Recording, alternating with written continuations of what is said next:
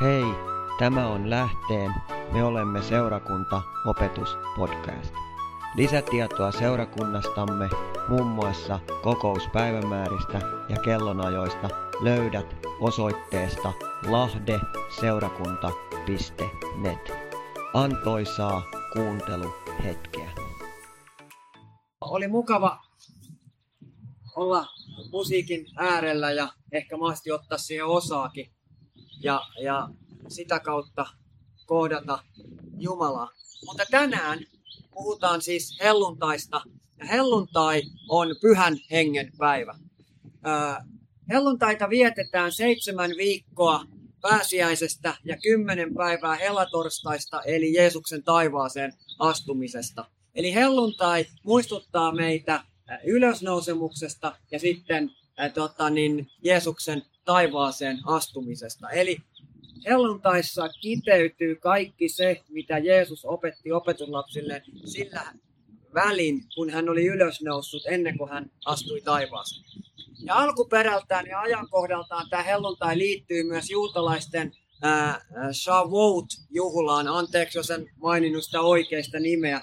Äh, jos, joka vietetään seitsemän viikkoa juutalaisten pääsiäisen eli Pesahin jälkeen toisaalta sadunkorjujuhlana ja toisaalta Siinailla tapahtuneen lain antamisen muistojuhlana. Uudessa testamentissa tästä juhlasta, tästä Savout-juhlasta käytetään ää, nimitystä helluntai. Mutta vaikka helluntaita on vietetty jo vanhan testamentin aikana, niin meille se merkitsee pyhän hengen päivää. Ja tämä päivä on todella tärkeä. Nimittäin me juhlitaan ää, ää, sitä, kuinka Jumala loi taivaan ja maan. Ja me juhlitaan joulua sitä, kuinka, kuinka Jeesus tuli tähän ää, maailmaan lapseksi. Ja sen lisäksi me juhlitaan pääsiäistä eli ylösnousemusta ja niitä tapahtumia. Mutta meidän olisi syytä muistaa, että helluntai on sinulle ja minulle, meille ehkä jopa tärkeämpi juttu kuin nämä muut tapahtumat. Toki ne muut tapahtumat on edellytys sille, että helluntai voi olla olemassa, mutta kun me mietitään tätä päivää ja tätä hetkeä ja, ja helluntaita, niin sillä on eniten henkilökohtaista konkreettista merkitystä meille. Tänään me siis katsotaan, mitä raamattu ja sen tulkinnat opettaa meitä helluntaista ja sen pääosan esittäjästä eli pyhästä hengestä. No helluntai, mikä tai kuka pyhä henki on? Evankelisuutelaisen kirkon sivuilla sanotaan pyhästä hengestä näin. Pyhä henki on kolmiyhteisen Jumalan, eli trinitaarisen Jumalan kolmas persona. Isä, poika ja pyhä henki. Nikean, ei siis sen apostolisen uskontunnustuksen, joka me äh, ollaan kuultu niin monta kertaa luterilaisen kirkon Jumalan jossa ollaan käyty, tai ollaan sanottu se meidänkin seurakunnassa, Pekka Tuominen aina sanoi, niin ei sen apostolisen uskontunnustuksen, joka on se tutumpi, vaan tämän vähemmän tunnetun, eli tämän Nikean uskontunnustuksen mukaan pyhä henki lähtee, eli virtaa isästä ja pojasta iankaikkisuudessa. Pyhä henki on olemuksellisessa yhteydessä isään, poikaan, eli niin sanottu filioque, ja nyt tulee se tärkeä juttu. Pyhä henki on Jumala, ei vain persoonaton jumalallinen voima. Eli pyhä henki on siis Jumala, eikä vain persoonaton jumalallinen voima. Tämä on eri, äärimmäisen tärkeä määritelmä, ja jos se kuulostaa hebrealta, niin suomeksi siinä sanotaan, että pyhä henki on isän ja pojan ja hengen muodostaman kolmi, äh, Jumalan kolmas persona. Ja mikä todellakin on kaikkein tärkeintä, niin on se, että pyhähenki on Jumala, ei vain persoonaton jumalallinen voima. Eli kun pyhähenki kirjoitetaan, niin hänet kirjoitetaan isolla jillä, ei pienellä jillä. Hän ei ole vaan, niin kuin englantilaiset sanoisi, öh, God, pienellä geellä, vaan hän on the God, isolla geellä. Raamattu kertoo meille miten äh, Herran enkeli kohtasi Seruppaapelin, joka toimi Juudan käskynhaltijana Persian vallan alla. Sakarian kirjassa luvussa 4 jakeesta 6, siis Sakaria 4 ja luku 6. Niin hän vastasi ja sanoi minulle näin. Tämä on Herran sana Seruppaapelille näin kuuluva.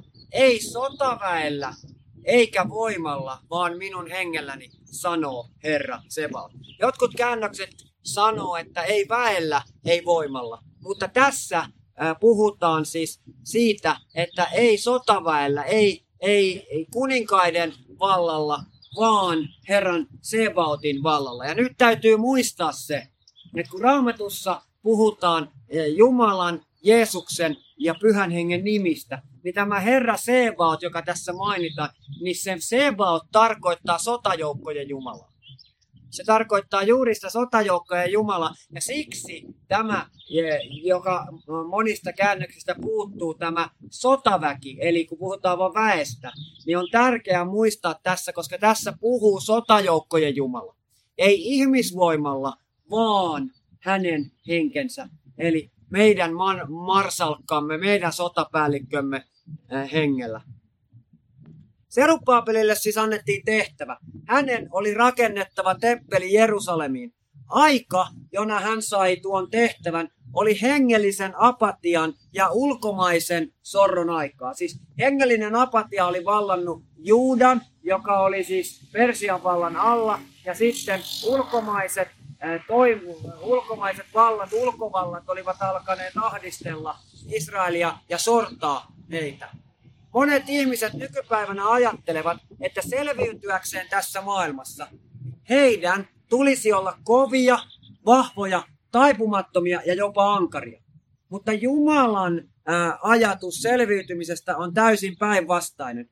Hän rohkaisee meitä ymmärtämään, kuinka selviytyäksemme me, sinä ja minä, kun olet siellä ruudun ääressä, niin sinä ja minä emme tarvitse tuota väkeä, siis sotaväkeä, emmekä fyysistä voimaa selviytyäksemme tässä elämässä, siis hengellisestä näkökulmasta, vaan Jumalan henkeä.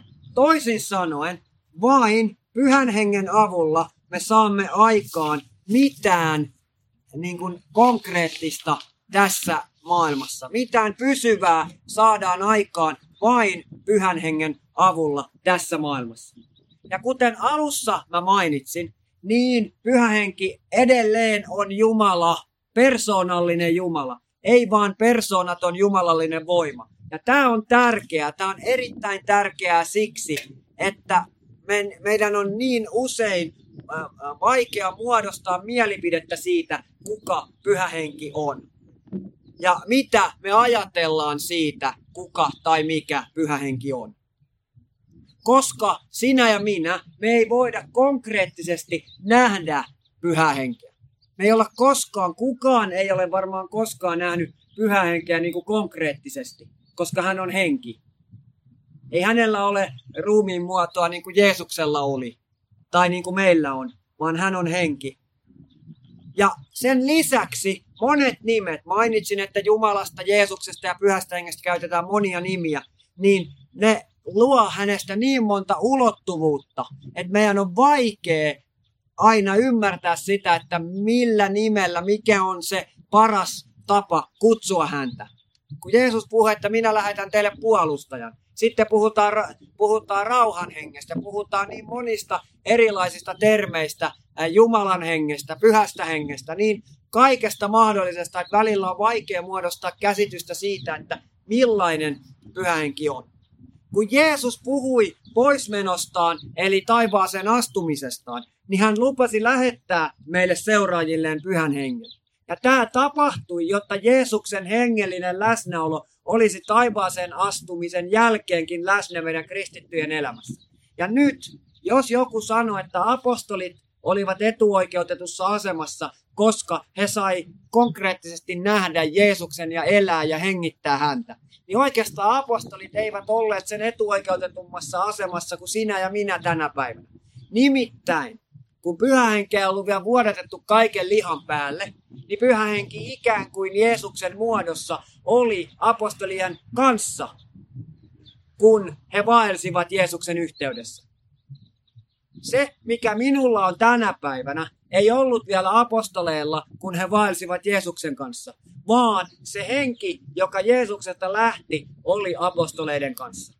Ja sen takia me tänään juhlitaan helluntaita. Pyhähenki tuli ensimmäisen kerran kaikkien meidän kristittyjen saavutettavaksi juuri helluntaina.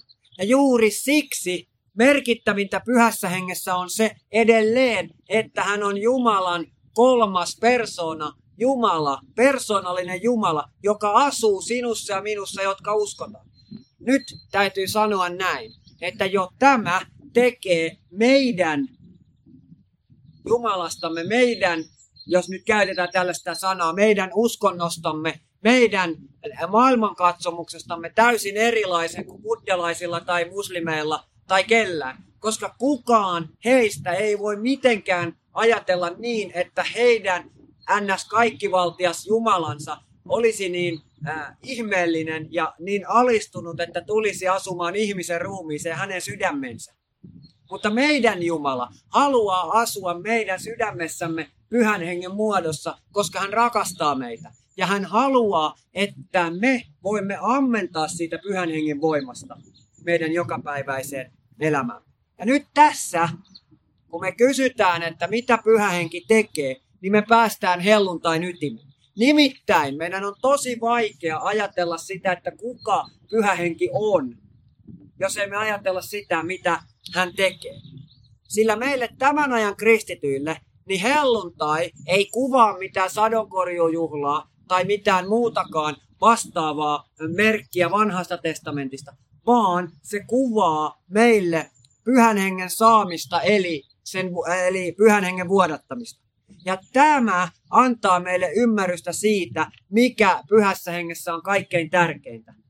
Kun Jeesus kohtasi Nikodemuksen raamatun kuuluisamman keskustelun yhteydessä, jo, joka päättyy sitten tähän Johannes 3.16 ajatukseen, niin Jeesus sanoi Johanneksen evankeliumin kolmannessa luvussa jakeesta viisi näin. Johannes 3.5 näin.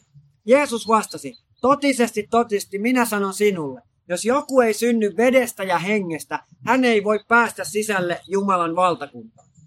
Lihasta syntynyt on liha ja hengestä syntynyt on henki. Älä ihmettele, että sanon sinulle. Teidän täytyy syntyä ylhäältä. Tuuli puhaltaa missä tahtoo ja sinä kuulet sen huminan, mutta et tiedä, mistä se tulee ja minne se menee. Niin on jokaisen laita, joka on syntynyt hengestä. Jeesus tässä ikään kuin alleviivaa sitä, että me ei voida kontrolloida ja hallita pyhän hengen toimintaa. Tämä on ihan ensimmäisen ensiarvoisen tärkeä. Mä en voi, vaikka mä kuinka uskon Jumalaan, mun isänä, Jeesukseen mun vapahtajana ja pyhä, pyhä, pyhän henkeen mun puolustajana ja auttajana ja lohduttajana ja valonlähteenä tässä maailmassa. Niin, mä en voi hallita ja määräillä sitä, mitä pyhähenki tekee tässä maailmassa. Samalla Jeesus painotti, että kukaan ei voi ennustaa pyhän hengen toimintaa etukäteen. Joo, mulla on ystäviä, varmaan olet itsekin kuullut tällaisen ajatuksen, että he on ollut jossakin kokouksessa tai tilanteessa jossakin, missä he on voimakkaasti saanut kokea pyhä henkeä. Ja he on tajunnut, että se on tapahtunut rukouksen kautta tai jonkun tietyn laulun tai ylistyksen tai jonkun niin kuin tämmöisen teon kautta, minkä he pystyy määrittelemään ja muistamaan. Ja sitten he kertoo mulle, että hei, kun mä seuraavan kerran haluan kohdata pyhän hengen yhtä voimakkaasti kuin viime kerralla, niin mä teen samalla tavalla kuin mä tein edellisellä kerralla. Ja sitten kun he on tehnyt niin, kun he on tehnyt edellisellä kerralla, jolloin se kokemus oli aivan huikaiseva, niin seuraavalla kerralla se ei välttämättä sitä olekaan. Ja sitten he ihmettelee, että no kas kummaa, mitä nyt on tapahtunut, mitä minä tein väärin. Niin se ainoa juttu, mitä me tehtiin väärin, oli se, että me kuviteltiin, että me pystytään ns. Niin kuin määrittelemään se tapa, jolla pyhähenki toimii meidän elämässä koko ajan, joka ikinen kerta. Ja mikä vielä pahempaa, me ajatellaan, että me pystytään määrittelemään, miten pyhähenki toimii joka ikinen kerta meidän seurakunnissa, meidän kirkollisissa ää, kristillisissä yhteisöissä. Mutta tämä ei ole Jeesuksen sanoma, vaan Jeesuksen sanoma on se, että me ei pystytä kontrolloimaan eikä hallitsemaan, eikä myöskään ennustamaan pyhän hengen tekoja.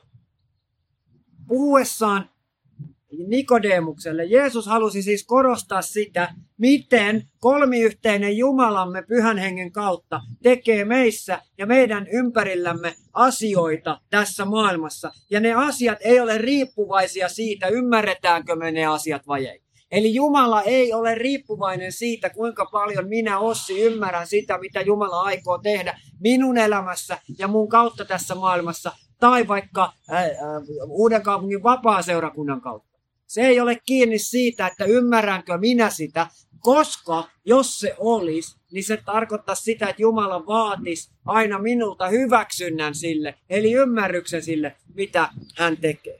Hän, äh, Pyhän hengen toiminta meidän elämässämme on ainoastaan riippuvainen siitä, että hyväksynkö mä sen, että pyhä henki saa toimia. Eli tarkoittaa siis sitä, että haluanko minä, että pyhä henki toimii.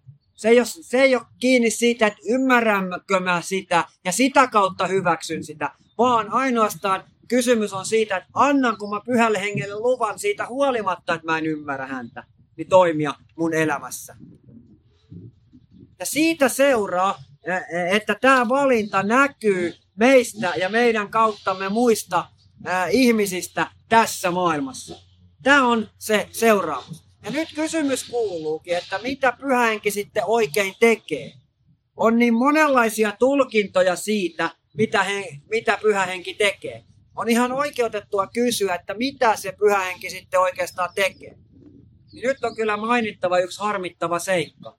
Nimittäin se, että se mitä me ajatellaan, että pyhähenki tekee, niin ei yleensä liity siihen, mitä hän oikeasti tekee, vaan siihen, mitä me haluamme ja sitä kautta sallimme hänen tekevän. Tämä on mun mielestä aivan uskomattoman erikoista, kun me ajatellaan tätä. Ja miksi? No yksinkertainen selitys on siinä, että kun Jeesus puhui Nikodemukselle, hän puhui yliluonnollisesta syntym, uudesti syntymästä kun Jeesus puhui Nikodemukselle, niin hän puhui yliluonnollisesta ää, tota niin, uudesti syntymästä, joka inhimillisen järjen avulla ajateltuna on täyttä soopaa. Mutta sinun, joka olet vastaanottanut uskon lahjan, niin pitäisi ymmärtää jo tässä vaiheessa, että pyhän hengen käsittämättömin ja samalla ihanin teko oli antaa meille kyky uskoa Jeesuksen ristin sovitukseen. Ja mä tiedän, tämmöistä tää ulkona välillä on, ääniä saattaa kuulua. Mutta mä tiedän, että kun me ää, koet, on koettu tämä yliluonnollinen tota niin, uudesti syntyminen ja vastaanotettu tämä uskon lahja, niin me ei olla koskaan oikeastaan haluttu luopua siitä. Vaikka me ei olla koskaan pystytty sitä järjellä täysin ymmärtämään. Ja siksi mä en aina ymmärrä sitä, että miksi sinä ja minä, me annetaan vihollisen kuiskata meille, kuten hän kuiskasi Eevalle paratiisissa, kun me ei ymmärretä sitä, miksi tuuli puhaltaa missä tahtoo ja me kuullaan sen ääni, mutta ei tiedetä mistä se tulee ja minne se menee. Niin miksi me silloin annetaan pyhän hengen kuiskata meille, että onko Jumala todella sanonut? Eli annetaan vihollisen kyseenalaistaa meitä, että eihän toi nyt voi pitää paikkaansa. Ja kun mä juuri olen sanonut, että Jeesus opetti meitä, että me ei voida käskeä eikä täysin sataprosenttisesti ymmärtää sitä, mitä pyhähenki tekee, vaan meidän pitää vain antaa hänen tehdä niin samalla mä en voi käsittää, miten meidät on niin helppo saada epäilemään pyhän hengen toimintaa. Varsinkin silloin, kun se ei tapahdu suoraan minulle, vaan se tapahtuu jonkun toisen ihmisen kautta.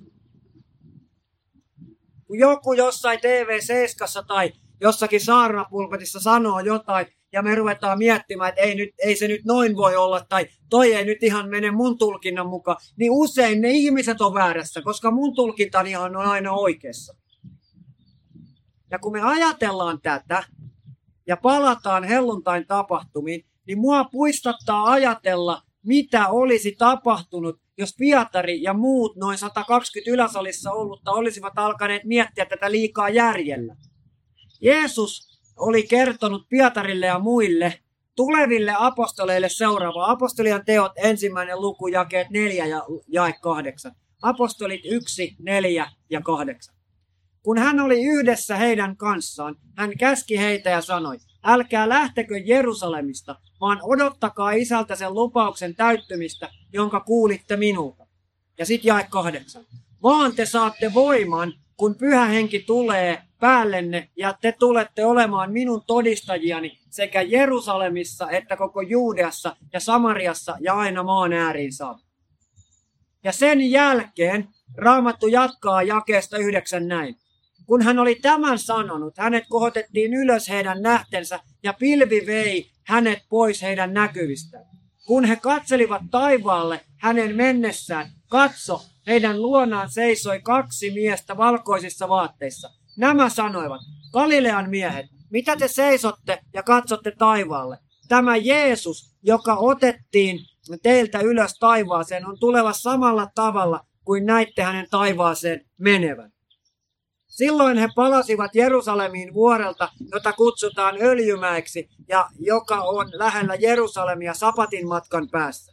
Kun he olivat tulleet kaupunkiin, he menivät siihen yläsaliin, jossa he oleskelivat. Pietari, Johannes, Jaakob, Andreas ja Filippus, äh, Tuomas, Bartolomeus, Matteus ja Jaakob Alfeuksen poika, Simon, Kiivailija ja Juuda, Jaakobin poika. Nämä kaikki pysyivät yksimielisesti rukouksessa ja anomisessa naisten kanssa ja Marian, Jeesuksen äidin kanssa ja Jeesuksen veljen kanssa. Jakeessa 13 ja 14 kerrotaan, miten nämä apostolit suhtautuvat Jeesuksen lupauksen pyhästä hengestä. Jeesus oli sanonut, että älkää lähtekö Jerusalemista, vaan odottakaa sen lupauksen täyttymistä, että te saatte voiman. Ja sitten hän meni sinne yläsaliin ja me tiedetään, mitä siellä tapahtui. Mutta ajatelkaa, jos Pietari olisi jakeessa 12 ennen näitä tekoja sanonut näin. Kuuntele tarkkaan.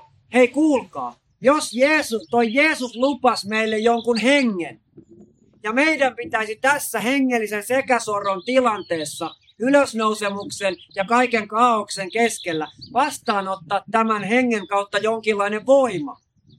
Ja tämän voiman avulla meistä pitäisi tulla Jeesuksen todistajia sekä Jerusalemissa että koko Juudeassa ja Samariassa ja aina maan ääriin saakka. Uskokoon ken haluaa. Jälleen minä teen sen, mikä olisi pitänyt tehdä pysyvästi jo ensimmäisen uhkauksen ää, jälkeen. Tulkaa veljet, minä lähden taas kalaan. Mutta ei. Ei, ei Pietari sanonut näin. Sen sijaan Pietari päätti luottaa. Ja pysymä, pystymättä perustelemaan tätä luottamusta järjellä itselleen tai muille, niin hän päätti yhdessä muiden kanssa palata sinne yläsaliin ja jäädä odottamaan sitä, mitä Jeesus oli heille luvannut. Mutta tässä odottamisessa on yksi merkittävä, merkillinen, merkittävä juttu. Nimittäin Pietari ei vaan ollut siellä ikään kuin kirkonpenkissä istumassa ja odottamassa, että koska se pyhä henki lankeaa hänen päällensä. Ei, vaan Raamattu sanoi, että yhdessä näiden 120 muun kanssa niin he olivat jatkuvassa ja aktiivisessa rukouksessa ja anomisessa odottaessaan tämän Jeesuksen hengen tulemista, tämän pyhän Jeesuksen lupaaman hengen tulemista. Ja saako tämä aikaan sinussa ja minussa, meissä, minkäänlaista halua tutkia sitä, että mitkä on sun ja mun motiivit sille, mitä me halutaan. Ja sitä kautta sallitaan pyhän hengen tekevän meissä ja kauttamme tässä maailmassa. No nyt me tiedetään, että pyhä henki on Jumalan kolmas persona. Ja samalla hän ei ole vain persoonaton Jumala ja persoonaton jumalallinen voima, vaan hän on todellinen Jumala. Hän tuli niin kuin tuuli, joka puhaltaa missä tahtoo, ja me kuullaan sen ääni, mutta me ei tiedetä, mistä se tuuli tulee ja minne se lopulta menee.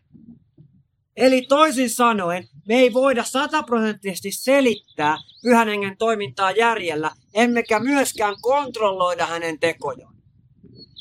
Jos Pietari ei olisi päättänyt viedä niitä apostoleja ylä, yläsaliin, koska silloin kun Jeesus oli noussut ylö, ylös kuolleesta ja hommat oli vähän niin kuin kiikun kaakun, niin silloin kun Pietari sanoi, että minä lähden kalaan, niin ne muut lähti hänen perässään. Pietari oli semmoinen johtohahmo, joka sai muut tekemään niin kuin hän halusi tapahtuvan. Niin jos ei Pietari olisi päättänyt mennä sinne yläsaliin, niin seuraukset olisivat olleet äärimmäisen katastrofaaliset.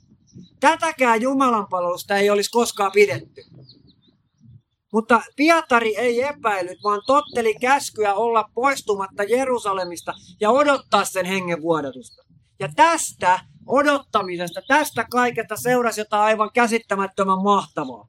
Jotain niin mahtavaa, että sen seurauksena sinä ja minä, me ollaan matkalla kohti iankaikkista taivasta. Raamattu kertoo apostolien tekojen toisessa luvussa jakeessa yksi eteenpäin helluntaista seuraava apostolin toinen luku jae yksi. Kun helluntaipäivä oli tullut, he olivat kaikki yksimielisesti yhdessä. Silloin tuli yhtäkkiä humaus taivaasta, niin kuin olisi käynyt kova tuulenpuska, ja se täytti koko talon, jossa he istuivat. He ikään kuin he näkivät ikään kuin tulisia kieliä, jotka jakaantuivat ja asettuivat heidän itse kunkin päälle. Ja kuin alleviivatakseen omaa johdonmukaisuuttaan, Jumala lähettää pyhänsä, pyhän henkensä niin kuin olisi käynyt kova tuulenpuska. Eli jälleen pyhä henkeä verrataan tuuleen, niin kuin puhuttiin tässä Nikodemuksen kohtaamisessa. Emme siis voi nähdä häntä, mutta vaikutuksen saamme ja voimme nähdä, jos haluamme. Ja millainen tuo vaikutus olikaan? Apostolien tekojen toinen luku jakesta neljä eteenpäin kuvaa meille yhden maailmanhistorian vaikuttavimmista herätyssaarnoista.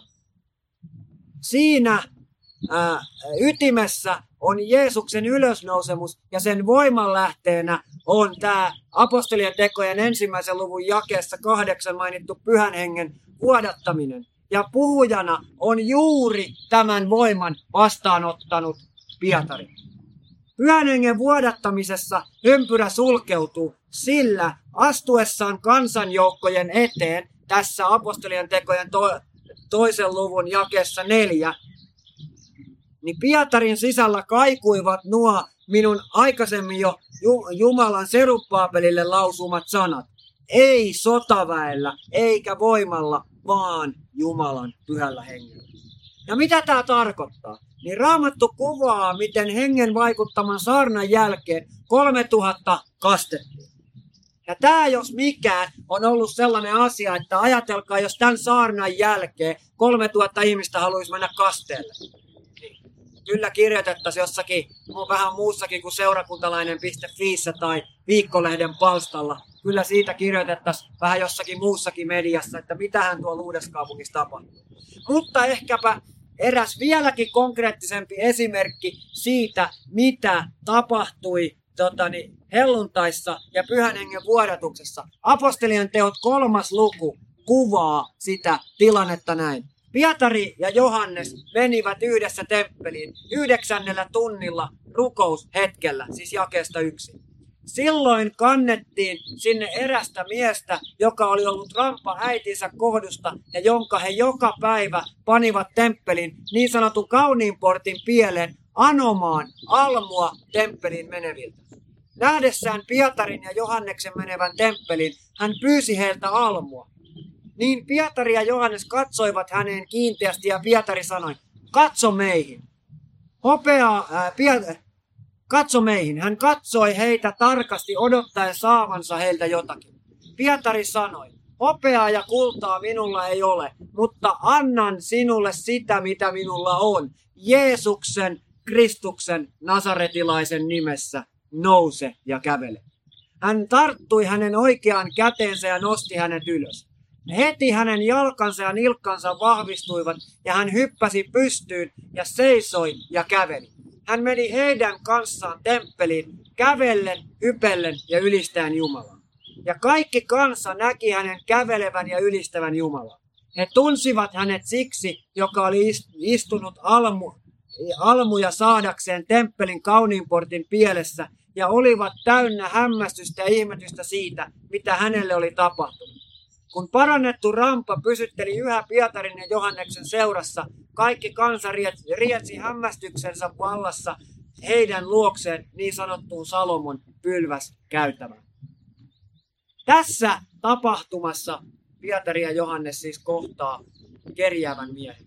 Mies on asettunut viisaasti paikkaan, johon hänen kuuluukin asettua. Nimittäin tuona aikana ei ollut sosiaalihuoltoa eikä mitään muuta. Ainoa tapa, jos ei pystynyt työtä tekemään, niin oli kerjätä. Ja hän oli asettunut strategiseen paikkaan, koska kaikki temppeliin rukoilemaan menevät, niin suurin osa kulki sen kauniin portin kautta ää, sinne. Ja siinä oli paras tapa kohdata ihmisiä. Ja nyt tämä mies huomaa siis Pietarin ja Johanneksen ja pyytää heiltä almua eli rahaa. Tämä on aivan inhimillisesti siis todella järkevää. Mutta Pietarin vastaus on saattanut alkaa tuntua siitä miehestä tosi masentavalta. Kuule, ei mulla ole rahaa. Ei mulla ole tota, hopeaa eikä kultaa, jota mä voisin sulle antaa. Mutta ennen kuin tämä mies pääsee edes kunnolla sen järkytyksen niin kuin kouriin, niin Pietari sanoo, mutta se mitä mulla on, niin mä annan sulle. Se mitä mulla on, niin sen mä annan sulle. Mitä? Eihän Pietarilla ollut mitään. Mehän kaikki opetetaan, että eihän Pietarilla ollut mitään. Koska eihän me voida käskeä Jumalaa. Eihän me voida pakottaa Jumalaa. Eihän me voida sanoa, mitä Jumalan tulisi tehdä. Eli Pietarilla ei siis itse asiassa kaiken järjen mukaan ollut mitään. Ja silti hän sanoo, että sitä mitä minulla on, sitä minä annan sulle. Helluntaina tapahtunut pyhän hengen vuodatus ja tämä voiman vastaanottaminen oli saanut Pietarin tajuamaan, että hänellä oli tarjota tälle maailmalle jotain paljon parempaa kuin mitä tämä maailma koskaan osasi odottaa. Tilanne jatkuu Pietarin sanoilla näin. Jeesuksen Kristuksen Nasaretilaisen nimessä nouse ja kävele. Ja tiedättekö ystävät rakkaat mitä? Se vaikutus oli välitön. Ei, ei ollut niin, että ylihuomenna se mies olisi alkanut kävellä tai seuraavana päivänä, vaan heti mies nousi ja alkoi kävellä. Ja mä luulen, että tämä elämässään koville joutunut mies ei ollut se, jolla oli kaikkein vaikeinta yrittää kävellä noustuaan ylös. Siis miten niin? No ehkä hän vain ajatteli, että kokeillaan nyt sitten tätäkin ää, koska ei tämä tilanne voi tästä hirveän pahemmaksikaan tulla. Joko mä kävelen, tai sitten mä en kävele. Mutta mitä sitten? Elämä jatkuu niin kuin se on jatkunut vuosia tähänkin asti. Toivottavasti kävelen, mutta jos en kävele, niin mikä voisi olla enää pahempaa? Pietari ja Johannes olivat he, joille, joilta tässä vaadittiin uskoa, eli lujaa luottamusta siihen, mitä toivotaan, todisteita tosiasioista, jotka eivät näy, hebrealaiset 1, 11 ja 1. Eli jälleen kerran Pietari olisi voinut sanoa, ettei hänellä ollut antaa mitään tolle miehelle. Niin monta kertaa mä olen ollut tilanteessa, jossa mulla ei ole ollut antaa sitä, mikä maailman silmissä tuntuu järkevältä. Ja sit mä oon vaan sanonut, että kuule, kun ei mulla ole tässä tilanteessa mitään. Kun ei mulla yksinkertaisesti ole mitään ja unohtanut sen, että minulle, niin kuin Pietarillekin, niin pyhän hengen vuodattamisen hetkellä annettiin voimaa. Ja mulla on antaa kaikki se, mitä se henkilö tarvitsee siinä tilanteessa, jotta hän tulisi avoimeksi Jeesukselle, Kristukselle. Mutta Pietari ei tehnyt niin, ja miksei? Yksinkertaisesti siksi, että sanomalla tämän jakeen kuusi sanoi, niin Pietari tiesi, että jättäessään tuon sanomatta hän olisi valehdellut, eikä vain valehdellut, vaan itse asiassa väittänyt, ettei hänet uudesti synnyttänyt Jumala olisikaan kaikkivaltias ja kykenevä tekemään hänen kauttaan ja meidän kauttamme hyvää, vaikka se olisikin hänelle ja meille inhimillisesti mahdotonta. Eli jos Pietari ei olisi antanut tätä nouse ylös ja kävele käskyä sille miehelle Jeesuksen Kristuksen Nasaretilaisen nimessä, niin hän olisi vähätellyt sitä pyhän hengeltä saatua voimaa, jonka hän oli just vastaanottanut. Ja Pietari tiesi, että se olisi ollut suurinta itsepetosta, mitä hän olisi voinut tehdä. Koska kun hän on saanut vastaanottaa uskon lahjan, kun hän on helluntaita saanut vastaanottaa tämän totani, pyhän hengen, ja kun hän oli saarnannut ne kolme tuhatta ihmistä kasteelle. No nyt sä sanot, että totta kai sen kolmen tuhannen jälkeen. Mutta hei hei, kyllä meidänkin elämässä on tapahtunut asioita, jotka on mennyt yli meidän hilseen. Mun lapset on mennyt yli mun hilsen. Mun syövästä parantuminen on mennyt yli mun hilsen. Monet asiat on mennyt matkan varrella yli mun hilsen. Ja joka kerta, kun mä uudelleen kohtaan sen hetken, että mun pitäisi sanoa, että Jeesuksen Kristuksen Nasaretilaisen nimessä, niin se kamppailu on ihan yhtä suuri. Ja se ei poista sitä, että ennen on tapahtunut joitain asioita, vaan se kamppailu on aina yhtä suuri, koska vihollinen edelleen kysyy, että onko Jumala todella sanonut. Ainoa asia, mikä tämän, tämän ramman parantumisen olisi estänyt, niin arvatkaa mikä se ainoa asia on. Se ainoa asia on, on se, että Pietari, Pietarin epäusko olisi ollut suurempi ja siitä olisi seurannut kysymys. Oletko tosiaan, olisi todella seurannut kysymys, että olenko minä Pietari todellakin saanut voiman ja, minu, ja minusta on todellakin tullut aina maan ääriin saakka. Eli toisin sanoen kysymys, oliko Jeesus todella luvannut voiman ja pitäisikö hän sen lupauksensa? Mutta Pietari ei epäröinyt, ei epäillyt. Siitä on tänäkin helluntaina syytä olla todella kiitollinen.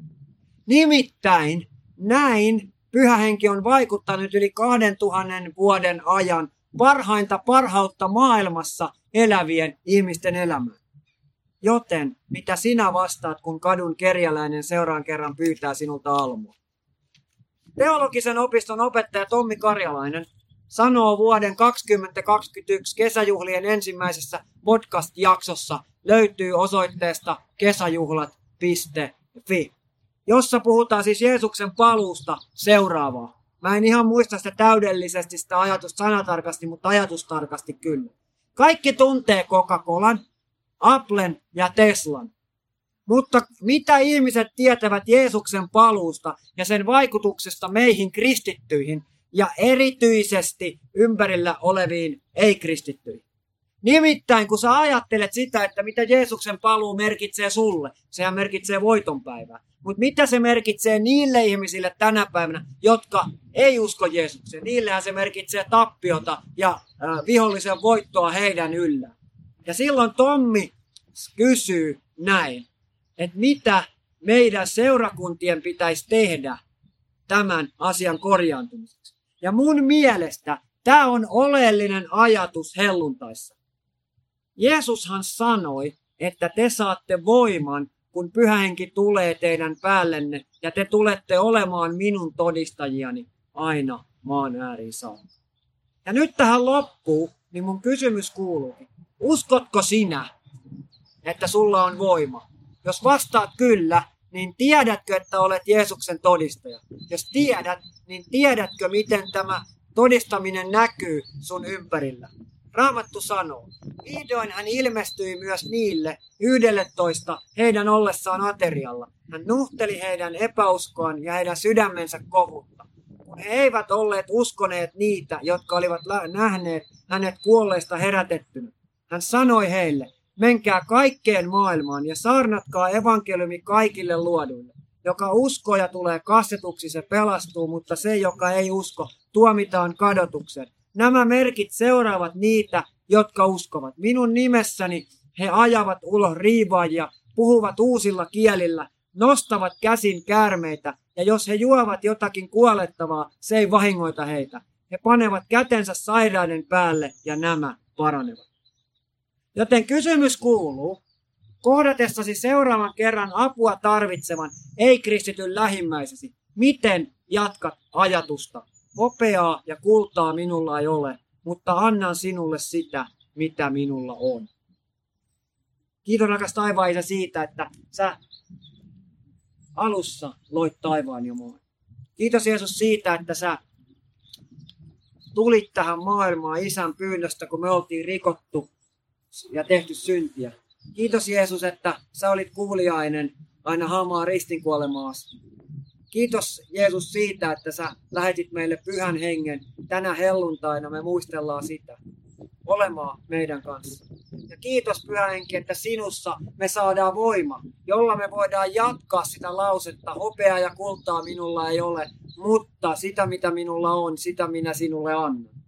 Ja Jeesus, kiitos siitä, että kun me kohdataan niitä ihmisiä, niin me voidaan pyhän hengen voimassa, siinä voimassa, jonka sä oot luvannut meille, jonka Isä on lähettänyt meille, ja siinä Jumalan kolmannessa, Jumalan kolmannessa persoonassa me saadaan sanoa, että nouse ylös ja kävele. Mutta tärkeintä ei ole se, että ihmeet ja merkit seuraa meitä, vaan tärkeintä on se, että meistä tulee Jeesuksen todistajia aina maan ääriin saakka. Ja jos nyt koet tällä hetkellä, että et ole Jeesuksen vahva todistaja aina maan ääriin saakka, niin muista yksi juttu. Mä sanon sen sulle tähän loppuun. Sä et ole huonompi kuin me muut. Anna vaan sen sinussa olevan pyhän hengen alkaa virrata eteen. Jos et sä uskalla sitä tehdä, niin pyydä Jeesusta ja Jumalaa vahvistamaan sitä, että se pyhä henki vaan saa alkaa virrata. Koska mikään ei muuta tätä maailmaa. Ei pandemia, ei sen negatiivinen vaikutus, eikä siitä parantuminen, ei mitkään lääkkeet, ei mitkään rokotukset, vaan Jumalan ja Jeesuksen rakkaus ristillä, pyhän hengen kautta kerrottuna toisille ihmisille. Se muuttaa maailmaa. Jeesuksen nimissä. Amen.